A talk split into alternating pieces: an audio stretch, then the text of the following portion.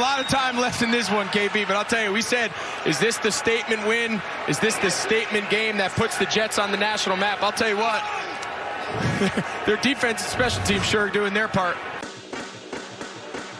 Počúvate americký futbal s Vladom Kurekom.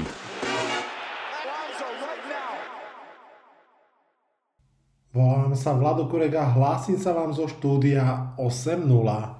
Postrehy z hracieho kola číslo 6 sú na programe dňa a keď už sme pri tej šestke, skúsim trošku zmeniť formát. Chcel by som sa trochu viac venovať niektorým zápasom alebo niektorým témam, ale zase rád by som aj aspoň pár vetami spomenul každé mužstvo. Skúsim to teda tak pomiešať a vyskúšam formát podobný Pick 6, ktorý píšem do Sme.sk. Čiže vyberiem si 6 tém, ktoré budú témou podcastu. Nemusia to byť vždy konkrétne zápasy, ale často asi budú.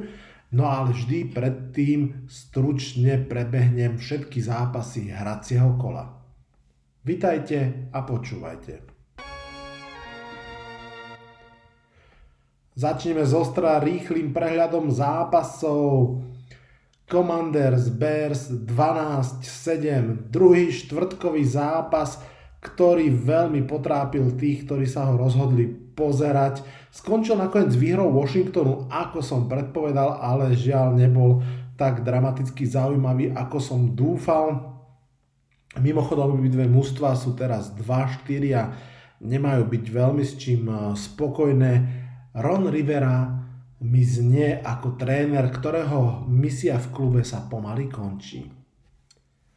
49ers Falcons 14-28, prvé z veľkých prekvapení 6. kola, zápas, ku ktorému sa trošku ešte dostanem, tak teraz len poviem, že San Francisco má opäť obrovskú šnúru zranení, obidve mužstva sú v tejto chvíli 3-3, ale len jedno z nich môže byť s tým spokojné, áno, je to Atlanta. Patriots Browns 38-15. Som prekvapený, že Browns boli v tomto zápase vnímaní ako favorit, minimálne ako kurzový. Podľa Nika Šuka z NFL.com to bol najslabší zápas Kevina Stefanského v Clevelande. Patriots vyhrali svoj ďalší zápas s Billym Zapem na pozícii quarterbacka, ale stále sú na poslednom mieste v divízii, lebo Jets Packers 27-10. O áno, k tomuto zápasu sa tiež vrátim a z obidvoch strán zatiaľ len toľko, že bielo-zelení Ivokovia, tentokrát ešte talentovanejší ako pred týždňom tí modrí Ivokovia, prišli na planétu Lambo a zaslúžene vyhrali. Ak ste počúvali predošlý podcast, viete, že ja som typoval výhru Jets a som hrdý na seba Packers majú problémy v útoku aj v obrane. Jaguars Colts 27-34. Už v polčase mi písal Ježor, že sa ani nesnažia behať. Viete, že prvý aj druhý running back ani nenastúpili a Matt Ryan mal už v polčase 37 pokusov o hod za jeden polčas naozaj Nakoniec mal 42 úspešných hodov z 58 pokusov pre 3 touchdowny, 0 interception a 0 sekov. Colts sa tak posunuli na 3 výhry, 2 prehry, 1 remizu a prežili tak veľmi nevydarenú prvú tretinu ligy, hoci nie sú na čele, sú stále relevantní. Jaguars prehrali tretí zápas po sebe, teraz ich čakajú Giants a Broncos, tam určite budú musieť chcieť niečo pobrať. Vikings Dolphins 24-16.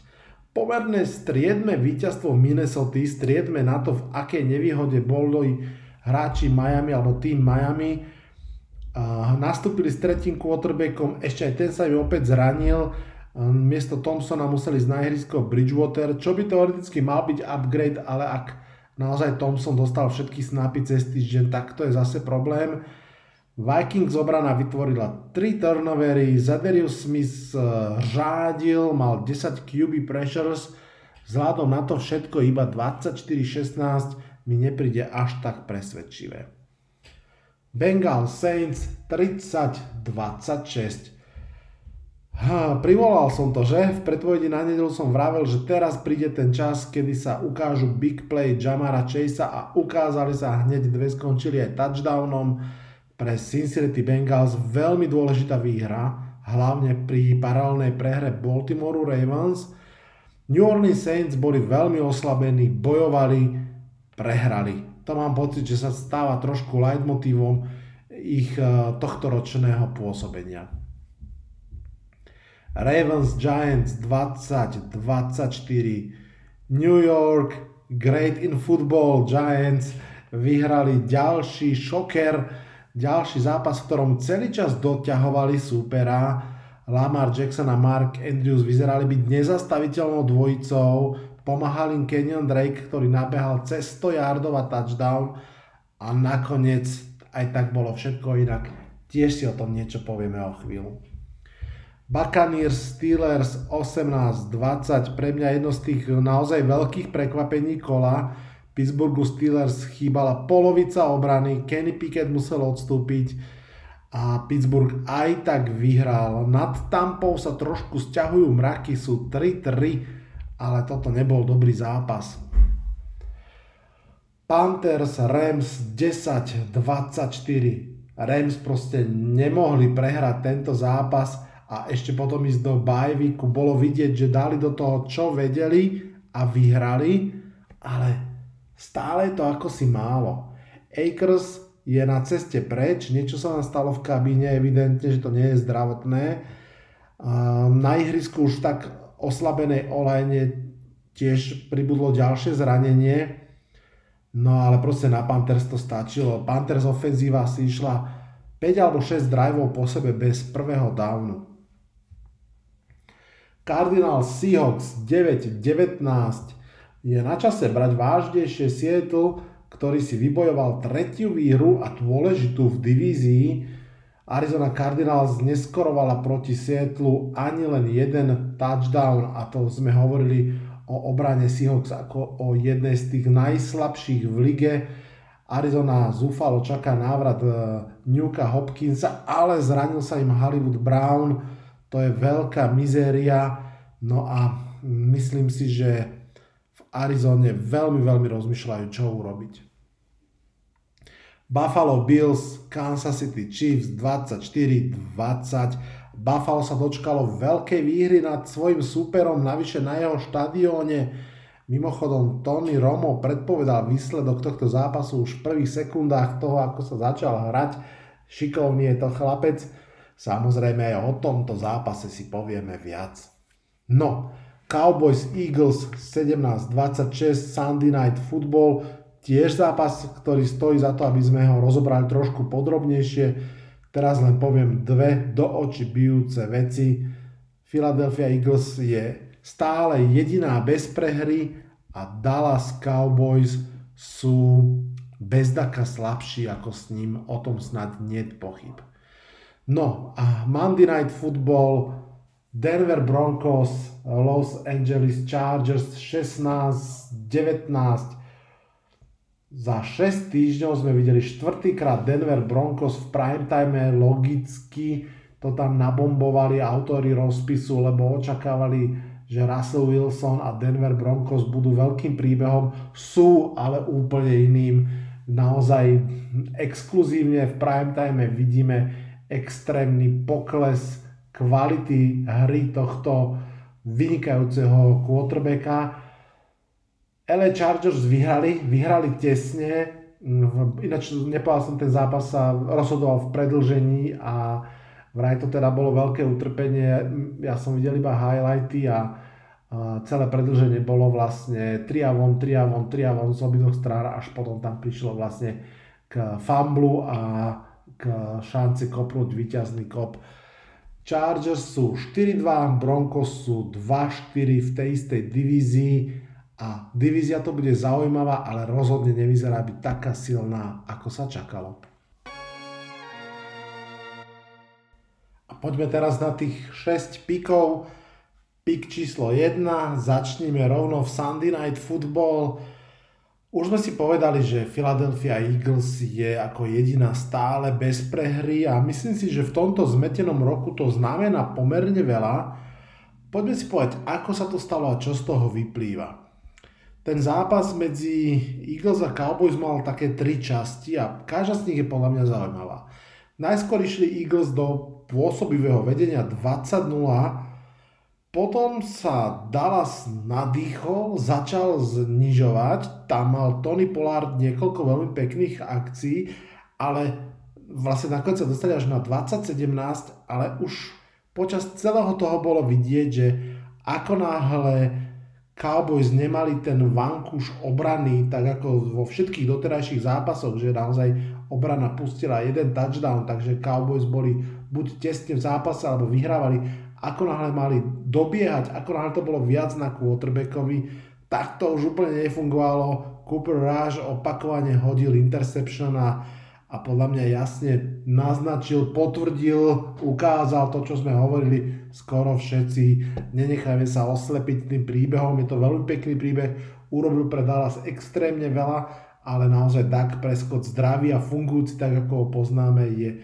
jednoznačne lepšou voľbou pre Dallas čo si myslím inak, keď tak overall rovno preskočím k Dallasu, bolo aj celkom výhodné pre nich v tomto zápase. Hrali tak poveda, povediac s peniazmi z kasína, nemohli prehrať v zmysle, že ak by vyhrali, tak všetko je rúžové. Keď prehrali, tak stále to, že sme v dobrej situácii, vieme, že ten Cooper Rush nie je úplne tá prvá voľba, teraz sa vráti Duck a teraz uvidíte, ako to je naozaj. Takže myslím si, že z tohto boli v pohode. Trošku som odbehol vrátiť sa k tomu rozdeleniu, či tá druhá fáza je mm, to, ako Dallas sa vrátil do hry, no a tou treťou je, ako Philadelphia reagovala. Už som to hovoril aj v minule, behy Eagles sú zatiaľ too hot to handle, naozaj keď treba, tak Philadelphia sa vie o ne oprieť a dotiahnuť to tam, kam potrebuje, posúvať sa po ihrisku, získať body, míňať čas, všetko dohromady. Teraz za toho stavu 2017 dali dohromady zase veľmi dlhý drive, cez 7 minút, 13 hier, z toho 10 behových, 75 yardov, tie iba 3 pasové, ale boli veľmi dôležité. Myslím si, že so všetkými troma práve sa posúvali na prvý down, mám taký pocit, jeden z nich určite to bol 22 yardový laser na AJ Browna. No a Philadelphia si tak urobila lakte a nepustila naozaj supera do zápasu. Myslím si, že ukazuje to silu Filadelfie, naozaj je to mústvo, na ktoré nemôžeme pozerať, že no, hrali s tým, s tým, s tým. Ten káder naozaj sa ukazuje byť všestranný, ukazuje sa, že, že vedia hrať za každej situácie, ukázali to v tých šiestich zápasoch naozaj veľmi pestré, Teraz vyhrávali 20-0 pred dvoma týždňami, prehrávali 14-0, ostatné zápasy tam niekde medzi tým hádžu dostatočne a dostatočne dobre, aby to naozaj sa to dalo rešpektovať a keď naozaj treba, majú tú svoju super silu, čo je zatiaľ teda ten behový útok. Navyše obrana naozaj Uvedomme si, že ona mala svoju kvalitu už pred časom a vlastne v tejto off-season tam prišiel k Slayovi ďalší vynikajúci corner, Bradbury tesne pred sezónou, um, veľmi kvalitný nickel corner, uh, Gardner, takže naozaj um, Philadelphia je veľmi, veľmi silná na papieri, je veľmi, veľmi silná na ihrisku a za mňa je tretím najlepším mústvom ligy Áno, jediná 6-0 a pritom tretia. Stále mám Bills a Chiefs o chlop, o taký väčší chlop vyššie, ale podľa mňa je to jasná trojica, toto sú tri najlepšie mústva ligy. No a ako Dallasu som sa vlastne už vyjadril, mm, ich obrana hrá vynikajúco, aj tu na to bolo vidieť, že v určitých momentoch, naozaj hlavne keď sa tam zranil jeden lineman uh, Eagles, tak ožil ten pázraž a zatápali tomu superovi koľko mohli. Zároveň bolo vidieť tú nedostatočnosť samozrejme pásovú toku s Kuprom Rašom. Som veľmi zvedavý, ako to bude vyzerať, keď sa vráti do hry Dak Prescott.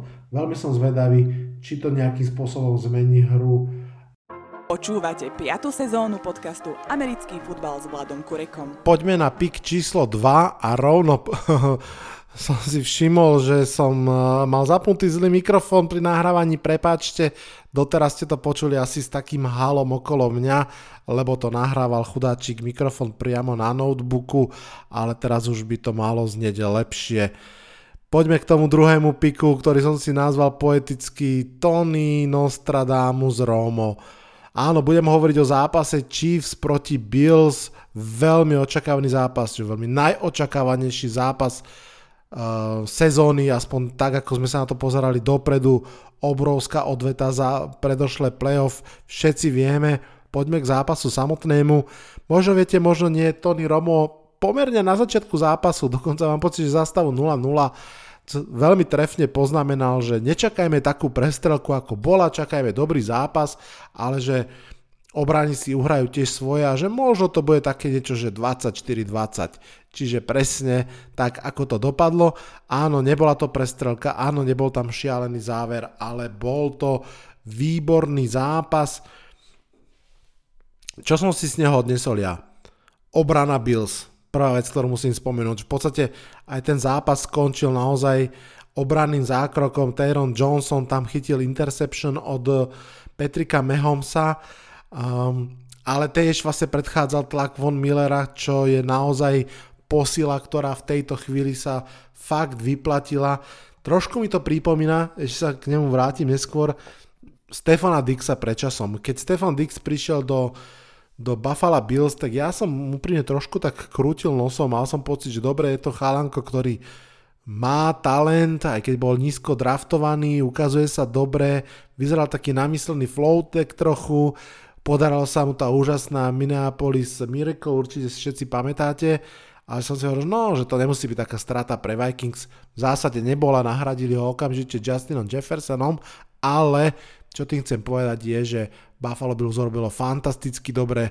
Um, Josh, eh, teda nie Josh, len Stefan Diggs je vynikajúci receiver naozaj, že absolútna špička ligová, výborne si rozumie s Joshom Allenom, pomohol mu rásť, navzájom sa podporujú. A uh, vraciam sa k Von Millerovi, to vyzerá byť v tejto chvíli veľmi predčasne, ja viem, po šiestich týždňoch, to vyzerá byť veľmi podobný typ nákupu. Niečo, čo bolo, že veľké meno, Môžeš tam mať dotazníky, či to ešte dáva zmysel, v tomto prípade vek a peniaze, no ale aspoň zatiaľ Von Miller hrá vynikajúco. Keď už hovorím o tej Bills obrane, naozaj si zaslúži pozornosť, ona už pred rokom bola dobrá, aj keď v tom poslednom zápase vlastne zostal ten Bilak na nej, je, že všetci si pamätáme 13 sekúnd do konca Bills obrana neudržala Mehomsa, tak teraz to bola trošku taká ako keby karma, ktorá sa im vrátila v tom dobrom slova zmysle, že bola to práve obrana Bills, ktorá naopak mehom sa udržala a zastavila. Je to o tej secondary, tá hra vynikajúco, je to o tom pázraše, o Von Millerovi som už hovoril, poťahuje aj Eda Olivera, aj Gregory Rusa a tak ďalej. V podstate aj naozaj tá posledná akcia bola, že už predtým mal Von Miller jeden dôležitý sek a v tej poslednej akcii naozaj tam bol veľký tlak od neho na sa on musel vybehnúť rýchlo z paketu, trochu narýchlo hádzať, bola z toho interception. Dobre, Josh Allena som už spomenul, Gabe Davis vrátil sa už minulý zápas, tento zápas hral fakt fajn, uh, dal touchdown, taký ten dlhý, pekný touchdown opäť, čo je trošku jeho špecialita. Myslím si, že to je trošku rozdiel medzi uh, Bills v tejto chvíli a Kansas City Chiefs, že v Chiefs je to Mahomes a Kelsey a v Bills je to síce tiež akože prémiová dvojica Josh Allen, Stefan Dix a ten Gabe Davis naozaj potvrdzuje to, čo sme videli minulý rok v playoff. Pamätáte si, že on vtedy chytil 4 touchdowny v tom, v tom uh, diviznom uh, zápase. No a zdá sa, že naozaj bude tou veľmi dôležitou dvojkou, ktorú úplne Chiefs v tejto chvíli nemajú. No a spomeňme aj Josha Elena, ten naozaj 27 presných prihrávok zo 40 pre 329 yardov a 3 touchdowny plus jedno preskočenie obrancu, naozaj on ten svoj fyzický fond využíva extrémnym spôsobom. Veľká výhra Bills, myslím si, že potvrdili to, čo sme si viacerí hovorili, že sú najkomplexnejším, najlepším mústvom. Ja som typoval Kansas, viete, naozaj stále mám tendenciu jednoducho veriť Mahomsovi, ale v tomto zápase to dopadlo si myslím, že presne tak, ako to na ihrisku aj vyzeralo. Pik číslo 3. Poďme sa pozrieť na vtáčikov. Kým vás začnú napadať všelijaké veselé myšlienky, mám na mysli Falcons a Seahawks a trochu aj Cardinals. Poďme sa porozprávať najskôr pozitívne. Falcons vyhrali 28-14 nad Niners a toto je príbeh, ktorý musím okamžite podčiarknúť príbeh úspešného trénera. Arthur Smith je druhým rokom head coach Atlanty Falcons. Už minulý rok podľa mňa uhrali viac výher, ako im talent umožňoval, vtedy mali ako quarterbacka Meta Ryana trošku som to aj ja prisudzoval uh, Ryanovi. Teraz Arthur Smith potvrdzuje, že to je naozaj o ňom. Má za quarterbacka Markusa Mariotu, čo vieme, že je veľmi zaujímavé, keďže ho trénoval ešte ako ofenzívny koordinátor v Titans, ale bol súčasťou toho coaching staffu, ktorý sa Mariotu zbavil v prospech Ryana Tenehilla. Teraz uh, hrajú spolu opäť a toto bol zase asi prvý zápas, v ktorom Markus Mariota hral naozaj efektívne. Neviem, či úplne mám povedať, že dobre, pretože mm, nahádzal pomerne málo yardov, niečo cez to, ale naozaj efektívne. Dva touchdowny, hodené, jeden zabehnutý. Čo je dôležité, konvertnutých 9 zo 14 tretích downov, to je z môjho pohľadu konverzia tretích, tretích downov je extrémne dôležitá metrika. Dokonca aj Kyle Pitts dal touchdown, uh, majiteľia fantasy zase tak trošku im zablikala nádej, ale stále si myslím, že toto je zvláštna situácia. Uh, extrémne podužívanie Kyla Pizza, alebo ako to mám povedať, iba 3 keče za celý zápas pre 19 yardov, veľmi malé zapojenie do hry. Pripomínam, že Kyle Pitts bol minulý rok v drafte brany zo 4. miesta. Atlanta si mohla vybrať v tej chvíli si, že z dvoch quarterbackov ešte boli na borde Justin Fields aj Mac Jones a rozhodli sa proste pre Tidenda a takto málo ho využívajú, je to zvláštne. Ešte keď sa vrátim k Atlante ako k celku a k tomu útoku, Samozrejme chýba Cordell Peterson, ktorý sa u nich vyprofiloval ako veľmi kvalitný running back, je zranený dlhodobejšie, behá tam kto má nohy a celkom úspešne aj Huntley, aj Allegier, každý dali cez 50 yardov, ale isté, že čakajú, kedy sa Cordell Peterson vráti, teda oni dvaja možno tak nie, ale mužstvo, hej. Áno, Určite to umožnilo tú výhru aj tie zranenia v Niners, tie prichádzajú každú sezónu a v lavínach už do zápasu nenastúpili Bosa, Armstead, Kinlow, Mosley, v zápase stratili Warda, ešte mám pocit, že niekoho a proste je to strašne cítiť na tom mústve. Navyše Garapolo nie je quarterback, ktorý by toto vedel odtiahnuť, postaviť to mústvo na svoje plecia ukazuje sa tá jeho limitovanosť v tomto type hier, najmä keď naozaj sa nemôže sústrediť na takéto metodické, rýchle ding, ding, ding, hádzanie na pár yardov. 11 mm, krát hodil na vzdialenosť 10 e, yardov, z toho iba 4 krát to bolo presné a 4 krát, iba 4 krát hodil na 20 a viac yardov a ani raz z toho nebola completion a raz z toho bola interception. No. Tak, ale toto je o vtáčikoch, takže Seattle, áno, Seattle čelil superovi, ktorý má dosť vlastných problémov, ale vedel to proste využiť a v celku jasne vyhral Kenneth Walker, ktorý nahradil, viac menej musel nahradiť Rashada Pennyho, oni si dovtedy dosť šerovali behy, teraz vlastne patria Kennethovi Walkerovi a svedčí mu to. Počet yardov zo zápasu na zápas rastie, teraz to už bolo takmer 100 yardov a touchdown k tomu. A ešte navyše myslím, že za stavu 3-9 mal Kenneth Walker jeden z takých tých fakt, že fajnových jednojardových behov, myslím to smrteľne vážne, áno, aj niektoré jednojardové behy sú veľká vec, keď stretnete proste obranu už 3-4 yardy vo svojom území a dokážete tým teklom udolať, uhnúť a vybojovať jeden pozitívny yard, to je, to je veľká vec.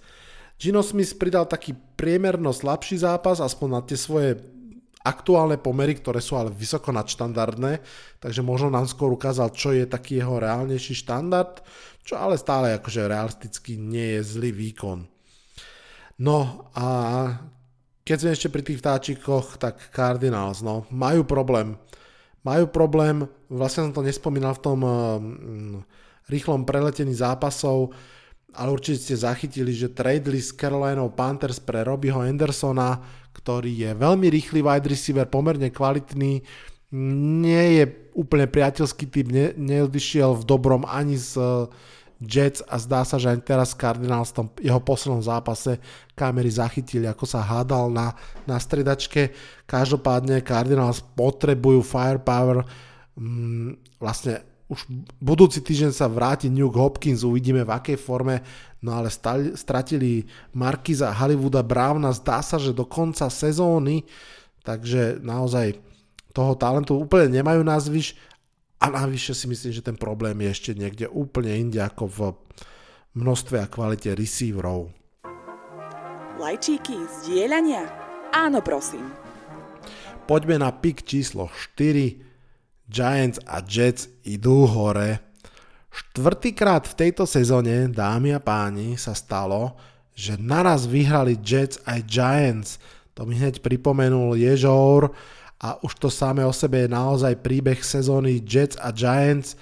Boli za posledné 4 alebo 5 rokov dve z troch najhorších mustiev celej ligy to, že začali vyhrávať a že začali vyhrávať obidve, je naozaj úžasná správa.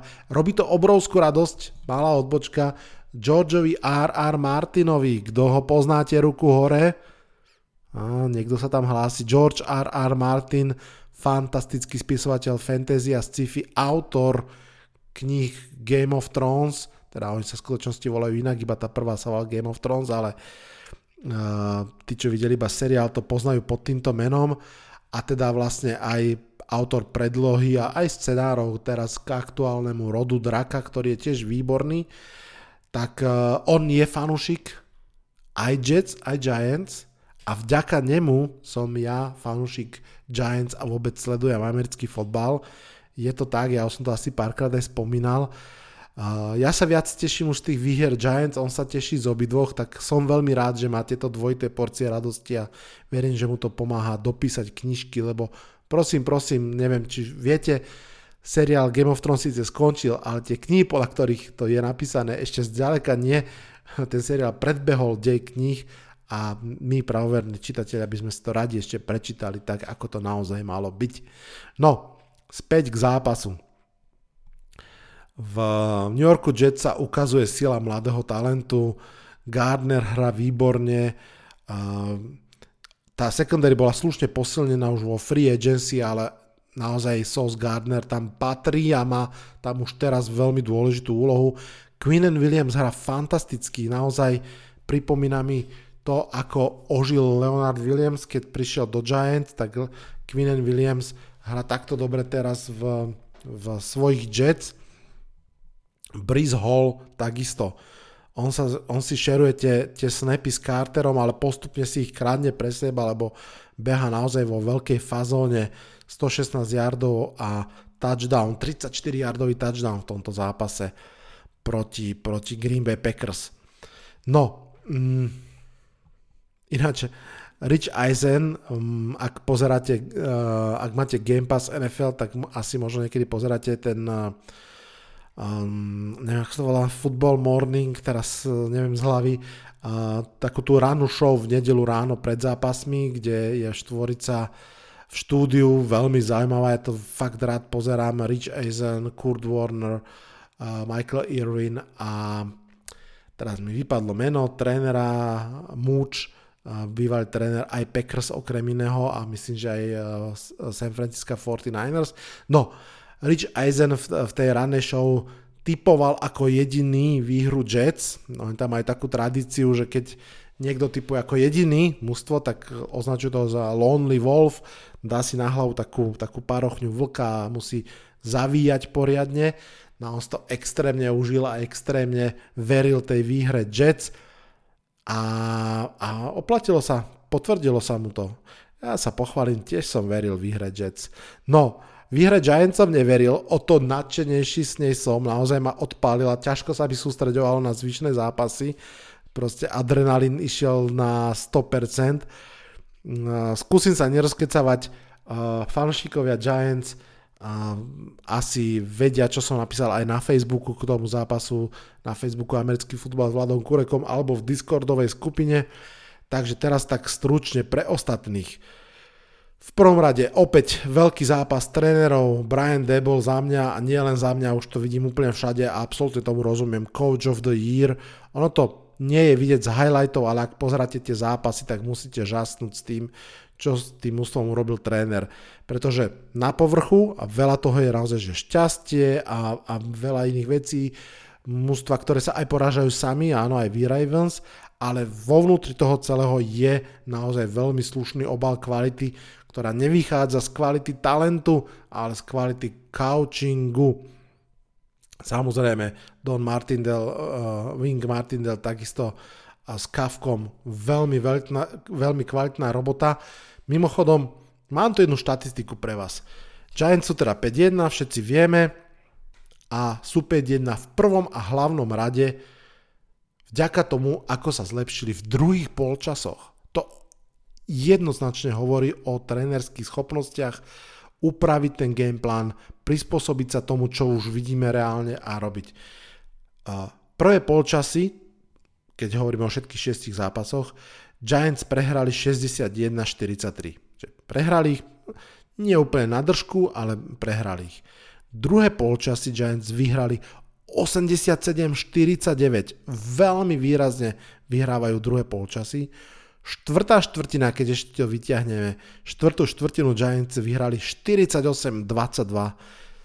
Celé to hovorí o coachingu, celé to hovorí o tej mentalite nevzdávania sa, o tej pripravenosti neporaziť sa, počkať na chybu supera, keď príde udrieť. V podstate naozaj, keď sa tak späť na to pozriem, Dallas Cowboys ako jediní neurobili výraznú chybu, neporazili sme ich pri ostatných mústvách sú Giants ako ten boxer, ktorý sa drží supera, prehráva je slabší, ale drží sa ho, drží sa ho a čaká, či náhodou nepríde jeden jeho okamih a keď príde, údrie. No, hráči, áno, Saquon Barkley, veľká hviezda, každý spomína jeho, hrá fantasticky, hrá najlepšie, ako som ho kedy videl, hrá ťažké jardy, berie na seba pozornosť, ale zďaleka to není iba o ňom, zďaleka. Hrajú veľmi dobré mladíci, ja som osobne veľmi šťastný z Bellingera, Tidenda, Nováčika, treťokolového. Keď si to porovnáme s Ivanom Ingramom, tak to je proste že neporovnateľné. Chalan zďaleka nemá taký fyzický talent, ale výborne blokuje, extrémne spolahlivý, vie si nájsť miesto v obrane, proste parádička. Už som sa rozprával, že? Gravens Všimol som si tweet Marlona Humphreyho, eh, ktorý len eh, lakonicky odcitoval, že robiť stále tie isté veci dokola dokola a čakať iný výsledok je známka šialenstva a nesprávne eh, prirovnávané Albertovi Einsteinovi, to je jedno. Evidentne v Ravens to trošinku začína vrieť a je tam nespokojnosť. Chápem prečo. Poďme ďalej. Pik číslo 5. Buccaneers a Packers idú dole. Hm, hovorili sme teraz o dvoch mústvách, ktorým sa darí, poďme sa rozprávať o dvoch mústvách, ktorým sa nedarí.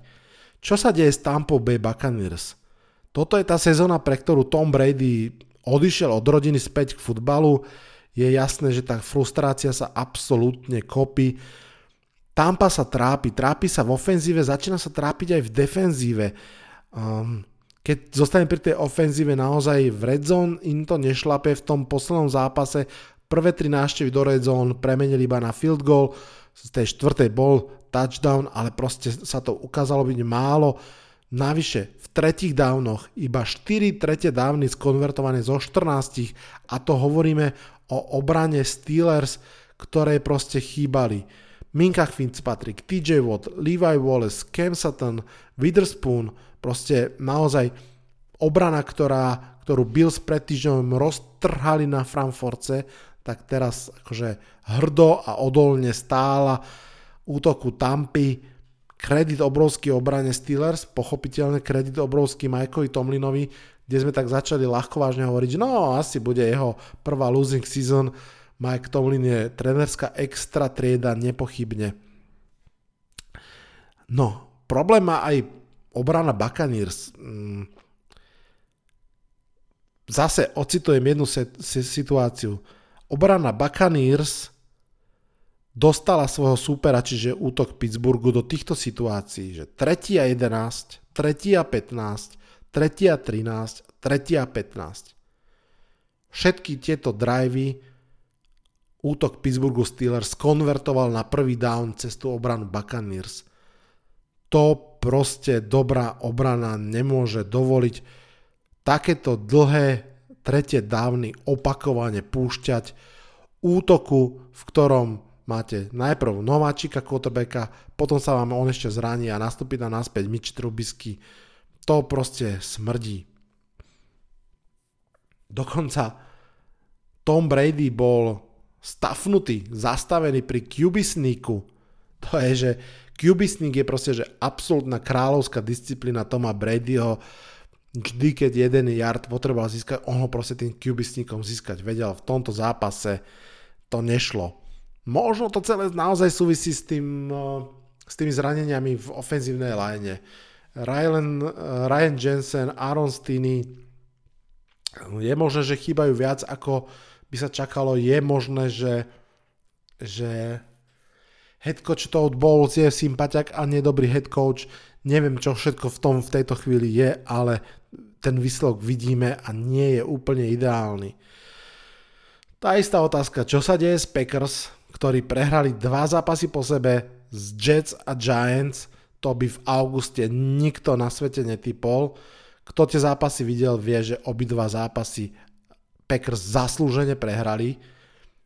Prehrali si ich nielen sami, ale jednoducho Super Bowl v tých zápasoch lepší. Zatiaľ čo v tom prvom zápase proti Giants, aspoň ten prvý polčas ešte ako tak vyzeral, aj kvôli tomu, že Giants obrana je fakt kus slabšia, dali 20 bodov mm, Packers, tak v prvom polčase proti Jets dali iba 3 body, v druhom polčase už iba 7 bodov. Áno, Aaron Rodgers nehodil interception, to on proste robí, nehádže interception, ale bekovia dali dohromady, obidvaja dohromady 60 yardov, ten útok vyzerá byť bez života, chýba tomu explozívnosť, istota, Matt LeFleur bol 3 roky dominantným trénerom ligy a teraz sa mu to zrejme nejakým spôsobom rozsypáva a ak je naozaj dobrý tréner, čo ja mám pocit, že je, alebo minimálne bol dobrý dizajner, tak e, ak je dobrý tréner, tak sa s tým bude musieť vysporiadať. Je to ťažká situácia, nepochybne. No a mm, to ešte nehovoríme o útoku, ktorý proste v tých behoch zase trpí. 179 yardov pustili po zemi New Yorku Jets Áno, oni majú veľmi dobrý, dobrú dvojcu behačov, ale fí aj tak proste. Čo majú spoločne podľa mňa aj Buccaneers, aj Packers, že to nie je o jednotlivosti, že to nie je, že jedna vec tam nefunguje, treba ho opraviť. Trošku to vyzerá, ako keby sa tá celá organizácia rozglejovala, prestala tam fungovať nejaká synergia, mm, ten e, návrat Toma Bradyho, zmena trénera, situácia celá v Tampe, v, uh, v Packers odchod Davante Adamsa, o ktorom som bol presvedčený, že nebude takou veľkou premenou, no evidentne je. Um, Aaron Rodgers hovoril po zápase o potrebe zjednodušiť hru, čo niekedy býva taká vata do, med- do médií, niekedy to je taká nepriamá kritika trénerov, uvidíme, uvidíme, čo sa s tým bude diať, ale stojí za to to pripomenúť, že tieto veľké značky majú problém. No inak nie sú to iba oni samozrejme. Stafford z Rams, Russell Wilson z Broncos, to je úplne samostatná kapitola. Proste Tom Stampov, Aaron z. Veteráni majú pred sebou veľké úlohy zlepšiť sa. Uvidíme, komu sa to podarí a ak sa to niekomu má podariť, tak mali by to urobiť radšej skôr ako neskôr. No, poďme k poslednému piku. Pick 6 som si povedal, že poďme sa pozrieť na tohto ročných nováčikov, ako sa im darí. Inšpiroval ma ESPN, ktorý vydal pred pár dňami taký svoj top 10 za prvých 6 týždňov prvoročiakov. Tak to vyzerá. Na prvom mieste za mňa prekvapenie Chris Olave, wide receiver zo Saints, na druhom Ahmed Sos, Gardner, Corners, Jets, Damon Pierce, Texans, na treťom running back, na štvrtom Breeze Hall, running back z Jets, na piatom Devin Lloyd, eh, inside linebacker z Jaguars, potom Tarik Woolen, corner zo Seattle, potom Garrett Wilson z Jets, potom Trayvon Walker z Jaguars, eh, jednotka draftu, potom za mňa asi najväčšie prekvapenie Drake London z Falcons, no a desiatku uzatvára Jalen Peters safety z Texans. Mne tam veľmi chýba Kairim Elam corner z Buffalo, ktorý podľa mňa hrá vynikajúco, ale každopádne to zaujímavá, zaujímavá desiatka a mám pocit, že teraz keď to tak akože premrsknem s témami, o ktorých sme sa dneska rozprávali, tak Jets sú veľmi ťahaní tou mladou silou. Gardner vynikajúco hrá, Wilson hrá veľmi slušne, Hall hrá veľmi slušne, Jermaine Jones možno trošku v tieni, ale do tej rotácie tam patrí Seahawks, mm, Walker, Woolen, dokonca aj tí Giants naozaj minimálne im hrajú všetci zdraví uh, draftovaní hráči, mnohí sú žiaľ zranení, ale Kevin Thibodeau prvý Prvý sek si pripísal v podstate víťazný v zápase. Ivan Neal hral prvý dobrý zápas, ale pri tých tekloch to tak býva. Andrew Thomas mal takisto prvý pol rok prvej sezóny príšerný. Mm, Bellinger a Belton hrajú veľmi slušne. Vandel Robinson, na to som veľmi zvedavý. 5 zápasov chýbal, v tom 6. vyzeral fakt dobre. Viem si predstaviť, že to bude Sterling Shepard 2-0, snaď bez tých zranení. Takže naozaj uh, mužstva, ktoré, ktoré ťahajú tí mladíci, tak, tak sa tam ukazujú jednoducho. Na Instagrame som sa vás opýtal, či máte nejaké otázky, ktoré by sme si mohli rýchlo zodpovedať takto v podcaste. Adam, pozdravujem ťa, sa pýtal na obranu Seahawks, že čo vlastne spôsobilo, že obrana, ktorá dostávala cez 30 bodov zrazu dostala tak málo bodov. No, v tejto chvíli sa obávam, že tým základným rozdielom bolo mústvo, proti ktorému ste hrali. Uvidíme, môže to byť niečo iné, uvidíme vlastne čo skoro. Ďalšia otázka je, že či Giants idú do Super Bowlu, no tak ja viem, že to je myslené zo žartu a uh, prečo nie, ja sa tomu nebránim, rozhodne som vyrástol z toho fetišu, že poďme prehrávať, lebo potrebujem vysoký draft pick. Nech Giants hrajú najlepšie ako môžu, je z toho proste radosť ale úprimne si myslím, že aj playoff je v tejto chvíli ešte stále ďaleko.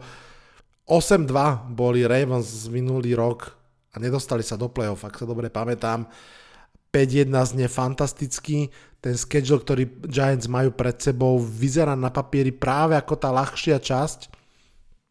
Sú tam Jaguars, sú tam Texans, tam, sú tam Seahawks, kto už teraz môže povedať, že Seahawks sú úplne ľahký super, málo kto.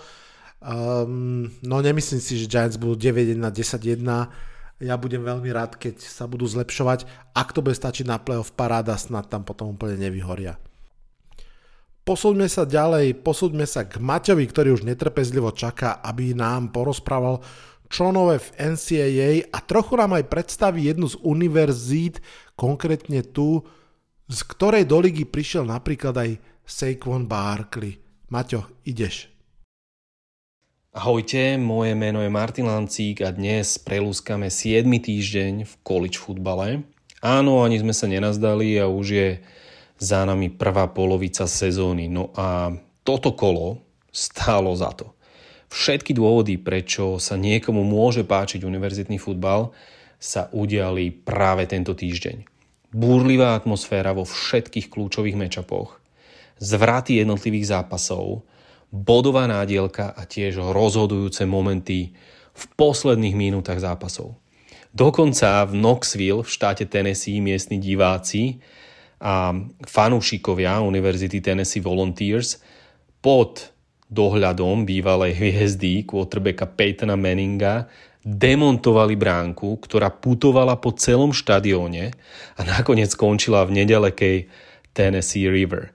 Spoločným menovateľom všetkých e, šialených výsledkov a aj činov sú samozrejme emócie, rivalita, ambície količových mužstiev a aj jednotlivých hráčov presadiť sa v tomto krásnom športe. Tak poďme na tento náš 7. týždeň. No a kde inde by som mohol začať pri obzretí sa za týmto týždňom ako pri highlighte tohoto kola, kedy Univerzita Tennessee Volunteers, doposiaľ neporazená, hostila adepta na titul Alabama Crimson Tide, tiež neporazenú, s už uzdraveným quarterbackom Bryce Youngom a že si tento hráč zahádzal. Tennessee vyhrali napokon 52-49, keď v poslednej minúte kicker kopol hm, takú kachničku, ktorá doplachtila ledva ledva medzi tri tyče. Spolu obaja quarterbacki nahádzali takmer 900 yardov pre 7 touchdownov, kde Bryce Young hodil 455 yardov pre 2 touchdowny a Hendon Hooker, poviem o ňom v nasledujúcich minútach viac, 385 yardov pre 5 touchdownov. Keď ste niekedy počuli slovné spojenie, že skvelý quarterback musí preukázať leadership, tak to nie je len o reči v šatni, že chlapci, poďme ich rozdupať, ale najmä, a toto nám ukázali títo dvaja quarterbacki, že v kľúčových okamžikoch hry zavelia do útoku svojim výkonom. Ukázal to napríklad niekoľkokrát v zápase Bryce Young, keď sa dokázal vyhrabať z 10-28 prehrávania po prvom polčase a napokon na 49-42 v poslednej štvrtine. Alabama však nedokázala kopnúť úspešný field goal v posledných minútach zápasu a hlavne bola netypicky nedisciplinovaná, keď za 17 penalt prišla o 130 yardov. No lepší v sobotu ako Bryce Young bol len e, jeden hráč, nepredpokladaný quarterback Tennessee Volunteers Hendon Hooker, ktorý má už 24 rokov, má 193 cm a 99 kg. Celú túto a dokonca aj minulú sezónu hrá vo famoznej forme, keď e, v tejto nahádzal už 15 touchdownov s priemerom 302,8 yardu na zápas. Tento chlapec evidentne potreboval vyzrieť a za mňa je najviac pro-ready quarterback na drafte. Dôvodom tohoto povedzme sebavedomého vyhlásenia je okrem stúpajúcej formy už druhým rokom najmä minimálna chybovosť. On proste nehádže interceptions. Za celú štvoročnú količ kariéru hodil 9 íčok. Bryce Young za 3 roky 7, CJ Stroud za 2 roky 8 a Will Levis 19 za 4 roky. Toto je podľa mňa dôkaz, že okrem našlapnutej sezóny za Heisman Trophy, teda za cenu najlepšieho hráča college futbalu, si vyslúži mm, vysoký draft pick na tohto ročnom drafte. Samozrejme za predpokladu, že nebude robiť nejaké hlúpe chyby a udrží si produkciu aj spomínaný uh, leadership. Tak uvidíme. Um, čo myslíte? Washington, Seattle alebo Denver si ho zoberie? No, necháme sa prekvapiť. V ďalšom súboji neporazených uh, Michigan Wolverines násadená 5 ktorú ako svoju alma mater navštevovali napríklad quarterback Tom Brady, defenzívny ed, uh, Aiden Hutchinson alebo linebacker Jabril Peppers vyzvali Penn State Nittany Lions, čiže nasadenú desiatku a vyhrali rozhodne 41-17. Bol to veru neférový súboj, uh, najmä v behovej hre, kde Michigan nabehal prostredníctvom svojich dvoch running backov 418 yardov pre 4 touchdowny a ukázali defenzívnej line Penn State, že na budúce by sa mali na behovú hru lepšie pripraviť. Obaja running backi z Michiganu, aj Donovan Edwards, ktorý odbehol 166 yardov pre dva touchdowny, aj Blake Corum, ktorý je eligible na draft a odbehol 166 yardov pre dva touchdowny, prechádzali podahky defenzívou a boli k nezastaveniu. Tvrdými slovami na stranu svojej defenzívnej liney nešetril ani coach Penn State, James Franklin, ktorý povedal, že všetci si myslia, že sú Aaron Donaldovia, ale zjavne nie sú. V tomto zápase sa nám ukázal aj ďalší prospekt z Penn State a tým je corner Joey Porter Jr., ktorý má 188 cm a 89 kg.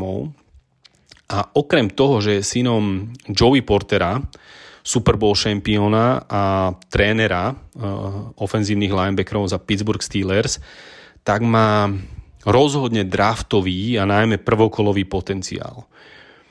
A, a to aj napriek vysokej prehre s Michiganom. Joey je outside corner aj vďaka svojej výške, rýchlosti a najmä teda fyzickej hre a je podobne stávaný ako napríklad Jalen Ramsey z LA Rams.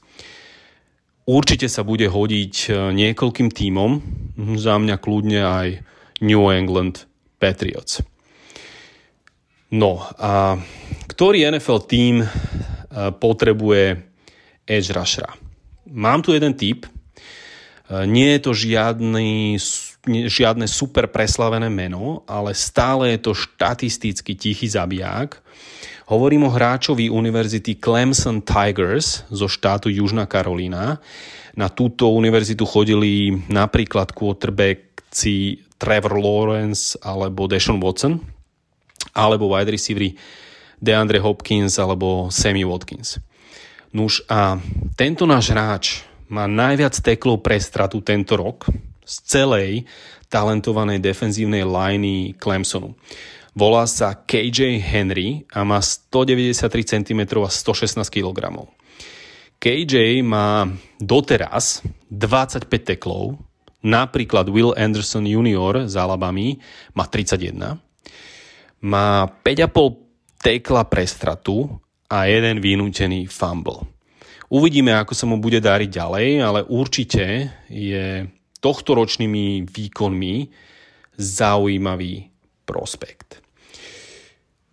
To je všetko na tento týždeň, ale poďme sa pozrieť na zúbok jednej slávnej univerzite, čo som avizoval minulý týždeň, a je to univerzita Penn State Nittany Lions. Teda štátnej Pensylvánskej univerzity, ktorá sídli pri vrchu Nitany a tým je nazvaný podľa púm, ktoré kedysi dávno žili v oblasti štátu Pensylvánia. Táto univerzita hrá futbal od roku 1892, je v Big Ten konferencii a vyhrala dvakrát národný šampionát. Jej štadión Beaver Stadium asi 2,5 hodiny autom od Pittsburghu. Je druhý najväčší za Michiganským štadiónom a pojme 106 572 divákov. Na Penn State chodili viaceré známe tváre z NFL, napríklad running back Saquon Barkley, wide receiver Chris Godwin alebo linebacker Navarro Bowman zo San Francisco 49ers. Nittany Lions sú široko ďaleko známi aj svojim jednoduchým dizajnom dresov v bielo-modrej farbe bez rôznych variácií loga a bez mien na dresoch. Jediný krát, kedy mali dovolené mať hráči mena na dresoch bolo v rokoch 2012 až 2014 a to na počesť um, úcty k samotným hráčom, pretože táto univerzita vďaka škandálu sexuálneho obťažovania maloletých bola na 4 roky vylúčená z bol zápasov a dostala peňažný trest 60 miliónov dolárov za ututlávanie tohoto škandálu. Jednalo sa o zneužívanie maloletých asistentom trénera Jerry Sandaským, ktorý ešte stále sedí vo vezení a okrem pošramotenej povesti samotnej univerzity a futbalového programu a dokonca rezignácie najslavnejšieho kouča Penn State Joe Paterna, eh, ktorý trénoval Nittany Lions od roku 1966 až do roku 2011. Stále je to tabu téma, aj po 11 rokoch, ale Penn State je, zdá sa, futbalovo opäť vo forme a má aj napriek takto nepríjemnej histórii stále čo ponúknuť futbalovému svetu. Na budúce sa pozrieme na tým Alabama Crimson Tide. E, ďakujem za pozornosť a počujeme sa na budúci týždeň. Čaute. Na dnes stačí. Počujeme sa čoskoro v piatok. Do predpovede na nedelu príde Lubo Fanušík New England Patriots. Ak nezabudnem, isto sa ho opýtam, koľky sú v divízii. Z dnešného podcastu sa odhlasujem v mene mojom aj Maťovom. Tretina ligy je za nami, letí to šialene. Čaute, čaute.